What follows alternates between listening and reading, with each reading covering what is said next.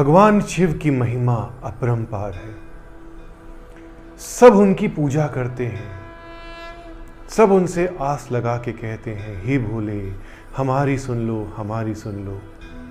और वो सबकी सुनते हैं और सबको मन मांगा फल देते हैं। तीन देवों में भगवान महादेव सर्वोप्रिय माने जाते हैं। सावन में उनकी पूजा अगर आप करते हैं तो मनोवांछित फल मिलता है और भगवान शिव बहुत ही जल्दी प्रसन्न होते हैं। क्यों करते हैं सावन में उनकी पूजा? मैं बताता हूँ आपको। मैक्सिमम तो शिवा की पूजा शिवरात्रि पर ही की जाती है। शिव की रात्रि, यानी भगवान शिव की रात्रि। बहुत सारे डिवोटीज मिलियन ऑफ़ डिवोटीज उनके दर्शन को जाते हैं। मंदिरों में जाते हैं, ज्योतिर्लिंग पे जाते हैं। पूरे देश में, पूरे भारतवर्ष में हर्षो उल्लास का एक माहौल होता है और हर जगह बम बम बोले, बम बम बोले की आवाज़ गूंज रही होती है। यह है शिव की रात्रि। इस दिन शिव का अभिषेक किया जाता है, व्रत रखा जाता है। कहा जाता है कि इस दिन अगर भगवान शिव का अभिषेक किया जाए और व्रत रखा जाए और मन से उनकी पूजा की जाए तो जन्म जन्म के पाप खत्म हो जाते हैं। वैसे मैं सजेस्ट करना चाहता हूँ कि हम पाप ही ना करें तो बहुत अच्छा है। हिंदू कैलेंडर के अनुसार सावन का महीना पांचवा महीना होता है। इस महीने श्रावण नाम का सितारा खूब चमकता है। इसलिए इसे श्रावण मास भी कहा जाता है। बहुत सा महत्व है इस श्रावण मास का। बहुत सारे त्यौहार होते हैं इस महीने। बहुत सारे रिचुअल्स होते हैं। आइए समझते हैं क्या होता है।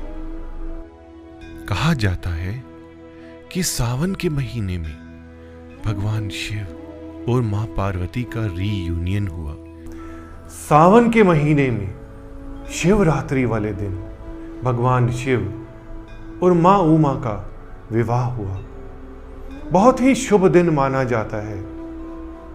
और पूरे सावन में अगर आपको शिव की पूजा का समय नहीं मिला तो सावन की शिवरात्रि पे भगवान शिव की ज़रूर पूजा करें।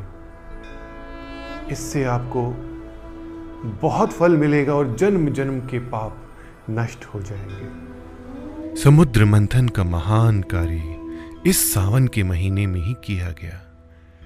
बहुत ही डेडली पॉइजन निकला, हलाहल। भगवान शिव ने इसे ग्रहण कर अपने कंठ में रखा। बहुत सी चीज़ें निकली, बहुत से रत्न निकले, माँ लक्ष्मी निकली, शंख निकला, लेकिन किसी में भी हिम्मत नहीं थी कि इस पॉइजन को ग्रहण करता। इस पॉइजन को कहाँ करें, कैसे करें?